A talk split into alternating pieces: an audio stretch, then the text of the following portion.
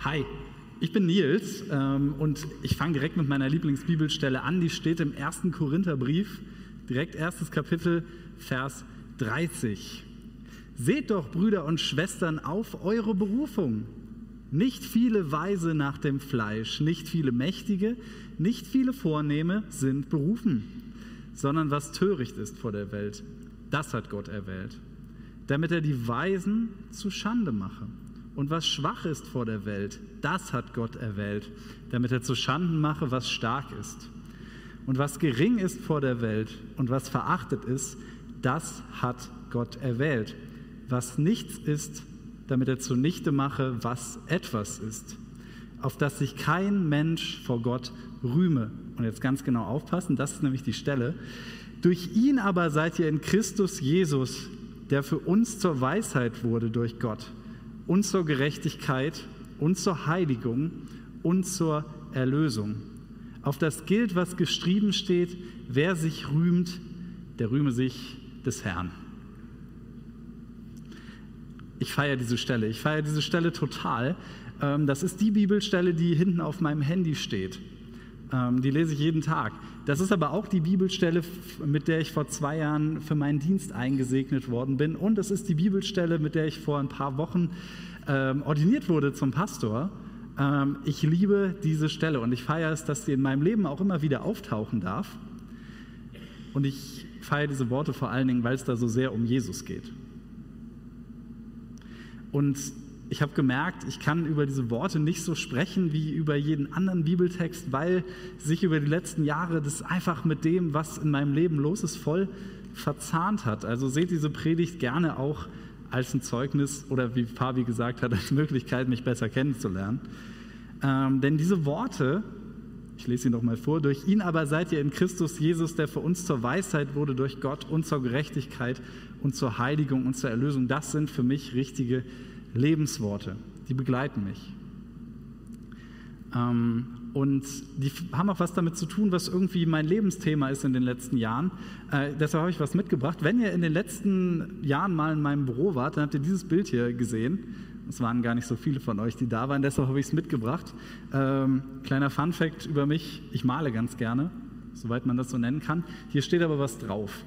Ähm, hier steht Demut drauf. Ähm, und Demut hat ganz, ganz viel mit diesem Text zu tun und Demut hat auch ganz, ganz viel mit dem zu tun, was ich in meinem Leben erlebe. Deshalb ist es beides so verzahnt, weil dieser Text ist für mich auch ein Text über Demut. Demut, das ist was, was bei Stärke und bei Schwäche angemessen ist.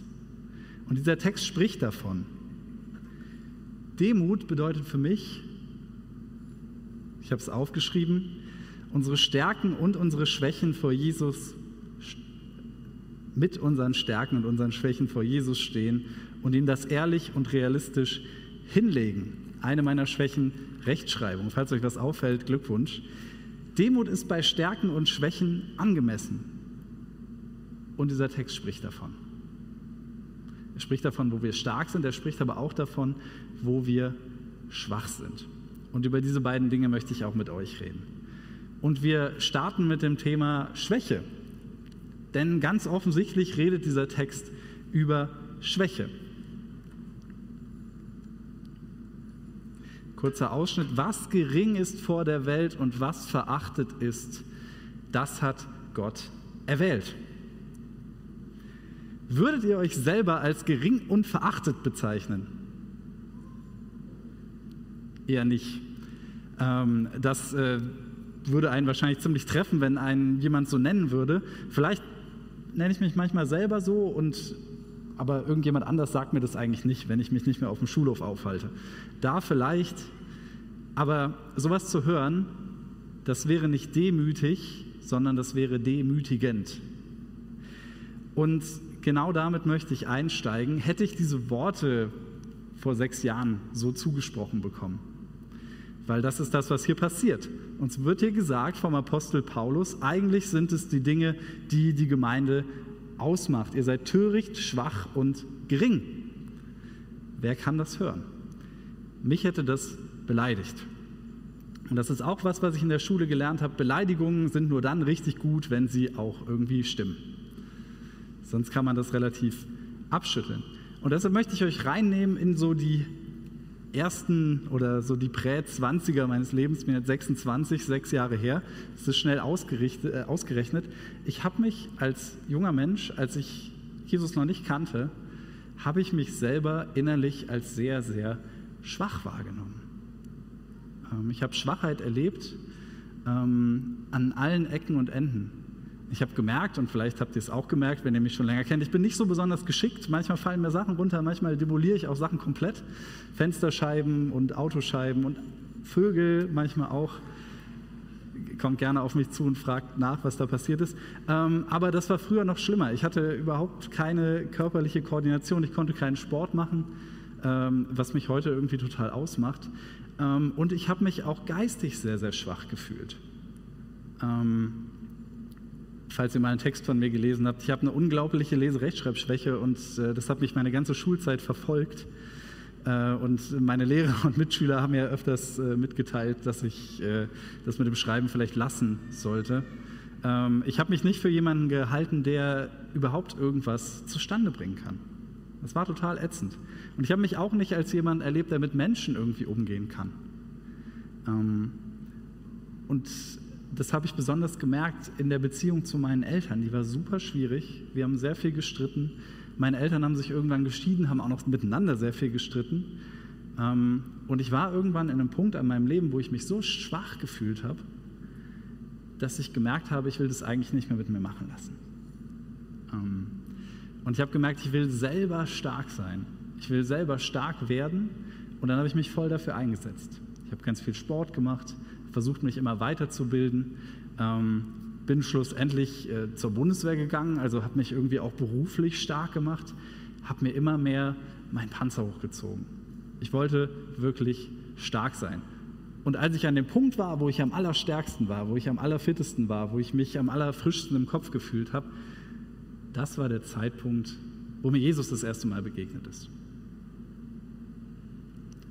Ähm, das war auf einer Sommerfreizeit für Jugendliche ähm, und ich habe davon Jesus gehört und habe von Jesus gesprochen und habe auf einmal gemerkt, oh, an diesem Jesus ist was dran. Der sieht mich so, wie mich sonst niemand sieht, nämlich der sieht mich in meiner Schwachheit. Und auf einmal ist mir klar geworden, dass ich eigentlich total schwach bin. Dass ich Entscheidungen getroffen habe, die man vielleicht mit der Typ ist ein Schwachkopf bezeichnen könnte. Ähm, und es war total heilsam, denn ich habe erlebt, wenn wir gegen die Schwächen in unserem Leben so ankämpfen, indem wir versuchen, die wegzuschieben, auszugleichen, uns nicht damit auseinanderzusetzen, dann löschen wir einen Teil von uns selber aus. Und ich habe in dem Moment erlebt, Gott will uns ganz zu Jesus ziehen. Ganz mit unseren Stärken, mit unseren Schwächen, mit allem, was zu uns gehört. Denn Gott weiß, was unsere Schwächen sind, aber gerade deshalb schickt er uns seinen Sohn Jesus, um uns zu rufen, um uns zu sammeln und um uns zu heilen. Und Jesus interessiert sich kein bisschen für deinen Bildungsgrad. Überhaupt nicht. Dein Kontostand interessiert Jesus nicht. Und Jesus interessiert auch nicht, wie du aussiehst oder irgendwelche anderen Dinge. Und besser ist das, wer will denn Freunde haben, die deshalb mit uns befreundet sind? Ich nicht. Ich glaube ihr auch nicht. Bei Jesus dürfen alle mit. Es ist eine geniale Nachricht. Du musst gar nichts können, um zu Jesus zu gehören. Bei ihm dürfen unsere Schwächen sein, denn sie gehören ja zu uns und wir gehören zu Jesus, wie wir sind. Wenn uns Jesus begegnet, da entsteht etwas Neues, wo vorher gar nichts war, sagt unser Text. Da schafft Gott Neues. Deshalb nennen wir ihn ja Schöpfer, weil was ganz Neues wird. Da wird aus einem Soldaten plötzlich ein Pädagoge und aus jemandem, der eigentlich keinen geraden Satz rauskriegt, jemand, der 20 Minuten lang eine Predigt halten kann. Das ist genial. Ich feiere das total. Gott erwählt, was nichts ist, damit er zunichte mache, was etwas ist. Und das gilt für uns alle. Die Gemeinde Jesu, die ist gebaut aus Menschen, die schwach sind. Und es wurde oft versucht, den Christen genau daraus einen Strick zu drehen. Nietzsche nannte das Christentum zum Beispiel die Sklavenmoral. Ein Glauben für Menschen, die sich gerne unterordnen und die sich gerne verstecken. Jesus, der Erlöser für die Schwachen. Der Glaube an Jesus wird von vielen Menschen als eine Krücke für schwache Menschen gesehen, die sonst nicht zurechtkommen würden. Aber ich sage euch ganz ehrlich, Leute, jeder Mensch hat einen Knacks. Das ist auch völlig in Ordnung. Du, ich, wir alle. Aber wie willst du gesund werden ohne Krücken? Ich weiß nicht, wer sich von euch schon mal das Bein gebrochen hat. Wenn man dann nichts damit macht und weiter damit rumläuft, das tut weh, ist ungesund und es wird auch nicht besser werden. Wir Menschen sind schwach. Wir brauchen einen Retter. Wir brauchen einen Heiler. Wir brauchen Jesus. Und das ist jetzt überhaupt kein Grund, sich zu schämen, sondern es ist ein Grund, sich zu freuen. Wir dürfen fröhlich zugeben, ja, wir sind schwach. Dafür müssen wir uns nicht schämen. Es ist doch genial. Wo sonst geht das? Wo sonst kann ich sagen, ja, ich bin ein schwacher Mensch? Bei Nietzsche kann man das nicht sagen. Ähm, vielleicht auch nicht im Bewerbungsgespräch. Aber eine Gemeinde, ein Ort, wo man in Jesus zusammenkommt, das ist ein Ort, wo man sowas zugeben kann. Dann stellt sich noch die Frage, wie steht es mit der Weisheit? Ist Christsein nicht nur etwas für Menschen, die es nicht besser wissen? Für Törichte. Es wirkt ja zu schön, um wahr zu sein. Der christliche Durchschnittsmensch hat die Antworten parat, nach der ein äh, promovierter Philosoph sein Leben lang sucht. Antworten nach Sinn des Lebens, Antworten danach, warum sind wir hier, die hat ein Christ parat. Also ist Christsein was für Dumme. Ja, allerdings Christsein ist aber auch was für schlaue Menschen und Christsein ist auch was für ganz normale Leute, weil Christsein ist was für alle. Was wäre das eine, für eine gute Nachricht von Gott, wenn sie nicht jeder verstehen könnte? Wenn nicht alle eingeladen wären? Was wäre das für eine schlechte Nachricht für die Menschen? Aber es ist eine gute Nachricht. Jesus kommt zu uns, schenkt uns Weisheit, Gerechtigkeit, Heilung, Erlösung, egal wer wir sind. Wir müssen überhaupt nichts mitbringen. So eine Liebe zu allen Menschen ist sehr, sehr weise. Es ist sehr, sehr weise in einer Welt, wo nur die Phones smart sind. Dass Jesus zu uns Menschen und zu dir kommt, das kehrt alles in dieser Welt um. Aus Ersten werden Letzte, aus Letzten werden Erste. Schwachheit darf sein und wir dürfen erleben, dass alle zu Jesus kommen dürfen. Wir dürfen das erleben. Wir dürfen das erleben, wenn wir nah bei Jesus sind, bei ihm ein Zuhause finden. Da entsteht Gemeinde. Und diese Gemeinde, die soll ein Ort sein, wo wir schwach sein können. Und diese Gemeinde soll ein Ort sein, wo schwache Menschen gestärkt werden. Denn wohin sollen wir mit dieser Schwachheit gehen, wenn nicht zu Jesus, der uns annimmt, egal wie wir sind. Der, der uns liebt, der, zu dem wir gehören. Jetzt kann man diesen Text aber auch ganz anders lesen. Schaut euch mal dieses Bild an stellt euch vor, ihr werdet in dieser Kirche drin. Also so ein bisschen heilige Andächtigkeit ähm, kurz sammeln. Ich lese euch eine Anekdote vor. In der prächtigen Stadtkirche tritt der hochwohlgeborene, hochwürdig Generaloberhofprediger auf. Er ist der Auserwählte, der Günstling der vornehmen Welt. Er tritt auf vor einem Kreis von Auserwählten und predigt gerührt über den von ihm selbst ausgewählten Text. Gott hat ausgewählt das Geringe vor der Welt und das Verachtete. Und niemand ist im Raum, der lacht. Das sind ziemlich ironische Worte, äh, also das ist nicht ernst gemeint. Das hat Sören Kierkegaard geschrieben, Philosoph und Theologe, der sich sehr über die Kirche seiner Zeit aufgeregt hat. Und er hat gesagt, wie kann es denn sein, dass eine Kirche von sich selber als gering spricht, die solche Räume hat oder die solche Räume hat? Und damit sind wir beim zweiten Punkt. der Stärke. Weil Schwäche, das ist sehr, sehr relativ. Wir brauchen Demut mit unserer Schwäche, um damit umgehen zu können, aber eben auch mit unserer Stärke. Und Leute, ganz ehrlich, dieser Text ist ein zweischneidiges Schwert. Vor allem für uns, die wir jetzt vielleicht nicht mächtig vor der Welt sind, aber immerhin weise genug, in so einer Stadt wie Heidelberg klarzukommen und vornehm genug, um sonntagsabends in den Gottesdienst zu gehen. Wir müssen darauf achten, was Christsein mit uns macht. Ich habe das selber erlebt. Ähm, ich habe von mir selber als Teenager gesprochen. Die Themen, die mich als Teenager beschäftigt haben, war, wie schaffe ich es möglichst, keine Bücher für die Schule, Schule zu lesen und wie schaffe ich es für 10 Euro Bier und Kippen gleichzeitig zu kaufen. Das waren die Fragen, die mich beschäftigt haben. Und jetzt auf einmal finde ich mich wieder, sechs Jahre später, bin auf einmal Pastor in einer Gemeinde mit hochgebildeten Menschen darin, ähm, lebe in einer Wohnung und bekomme jeden Monat äh, Geld, um mir Bier und Zigaretten zu kaufen, so viel ich will, aber ich will die gar nicht mehr haben. Das äh, macht mich in einem Moment fröhlich und im anderen Moment möchte ich zu Hause gerne die Wand hochgehen und sagen, das kann doch irgendwie so nicht richtig sein. Und das ist auch eine Frage, die wir uns stellen müssen, wenn wir diesen Text lesen. Denn wie gehen wir eigentlich mit Privilegien um?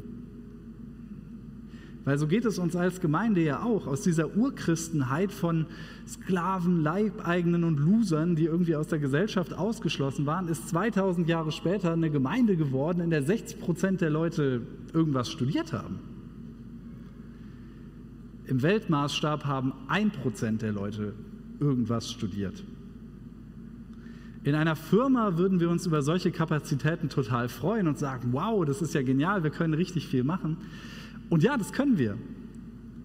Aber in der Gemeinde Jesu müssen wir darauf achten, auch mit Demut auf diese Gaben zu reagieren. Und ich glaube, wir merken das bei unserer Gemeindevision, falls ihr die nicht kennt, die steht hier vorne. Ankommen, wachsen, weitergeben. Weitergeben irgendwo muss dieses ganze Potenzial, dieses ganze Können, dieses ganze Wissen, diese ganze eingehäufte Weisheit ja hin. Diese Stärke muss irgendwo hin. Diese Stärke fordert Demut. Diese Stärke muss wieder vor Jesus.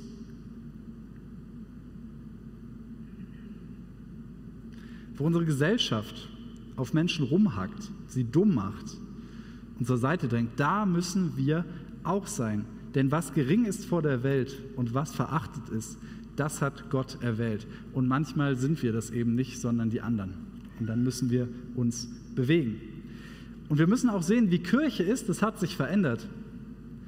Die Menschen damals, zu denen Paulus das schreibt, die haben ganz bestimmt keinen Gottesdienst mit Band und Technik gefeiert und hatten irgendwie diese Möglichkeiten, sondern da ging eigentlich gar nichts. Wir müssen selbstkritisch bleiben mit dem, was wir haben. Und ich finde es total genial, dass diese Worte von Jesus uns auch genau dazu anleiten, das zu tun. Denn eine Sache hat sich nicht verändert. Es hat sich nicht verändert, woher Weisheit, Gerechtigkeit, Heiligung und Erlösung kommt.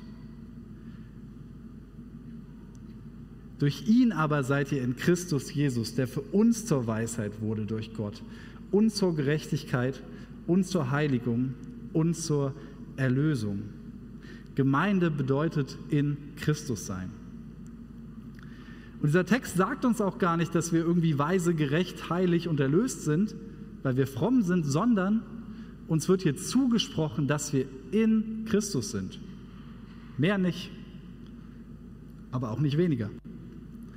Er allein hat Weisheit, Gerechtigkeit, Heiligung und Erlösung. Jesus der ist nicht die Quelle von Weisheit, Gerechtigkeit, Heiligung und Erlösung, wo wir uns immer mal eine Scheibe abschneiden können und dann selber immer ein bisschen mehr so werden, sondern wir sind in ihm. Wir haben gemeinsam mit allen anderen Christen und Christinnen Anteil an diesen Dingen. Anteil an Jesus haben bedeutet nicht besitzen. Anteil bedeutet, dass geteilt werden muss. Das heißt, alles, was wir haben, alles, was uns stark macht, das haben wir nur in Christus. Das merke ich persönlich, sobald ich versuche, irgendwas, was länger als zwei Minuten dauert, außerhalb von Gemeinde zu erzählen. Das funktioniert nämlich nicht. Ich bin ein ganz fürchterlicher öffentlicher Redner. Und da merke ich, Berufung, das ist was Besonderes. Das hat was mit Jesus zu tun, weil ich bin eben Prediger und kein Redner. Und ich habe mit Musikern gesprochen, die gesagt haben, hey, ich habe versucht, ohne Jesus Musik zu machen. Es hat nicht funktioniert. Ich habe keine Töne rausgebracht. Vielleicht erlebt ihr das anders, aber ich erlebe das so. Unsere Gaben, egal was das ist, die haben wir für Jesus. Die werden erst da entfaltet, wo wir bei ihm sind. Denn da, nur da ist Stärke möglich. Wo uns Gott begabt, egal womit, da haben wir diese Dinge nur in Christus. Lasst uns unsere Stärke in Demut genauso vor Jesus hinlegen, wie wir es mit unserer Schwäche tun dürfen. Du darfst alles vor Jesus ausbreiten. Du darfst ihm deine Schwäche hinlegen, alles, was dich belastet. Und du darfst ihm deine Stärke hinlegen, alles, was du glaubst zu haben. Beides in Demut. Und dann bleibt nichts übrig, außer Jesus, in dem wir sind. Und deshalb liebe ich diesen Text, Nichts bleibt außer Jesus. Jetzt steht hier nichts mehr drin, was ich sagen soll, aber ich möchte euch noch sagen, warum ich diesen Text an sich so genial finde.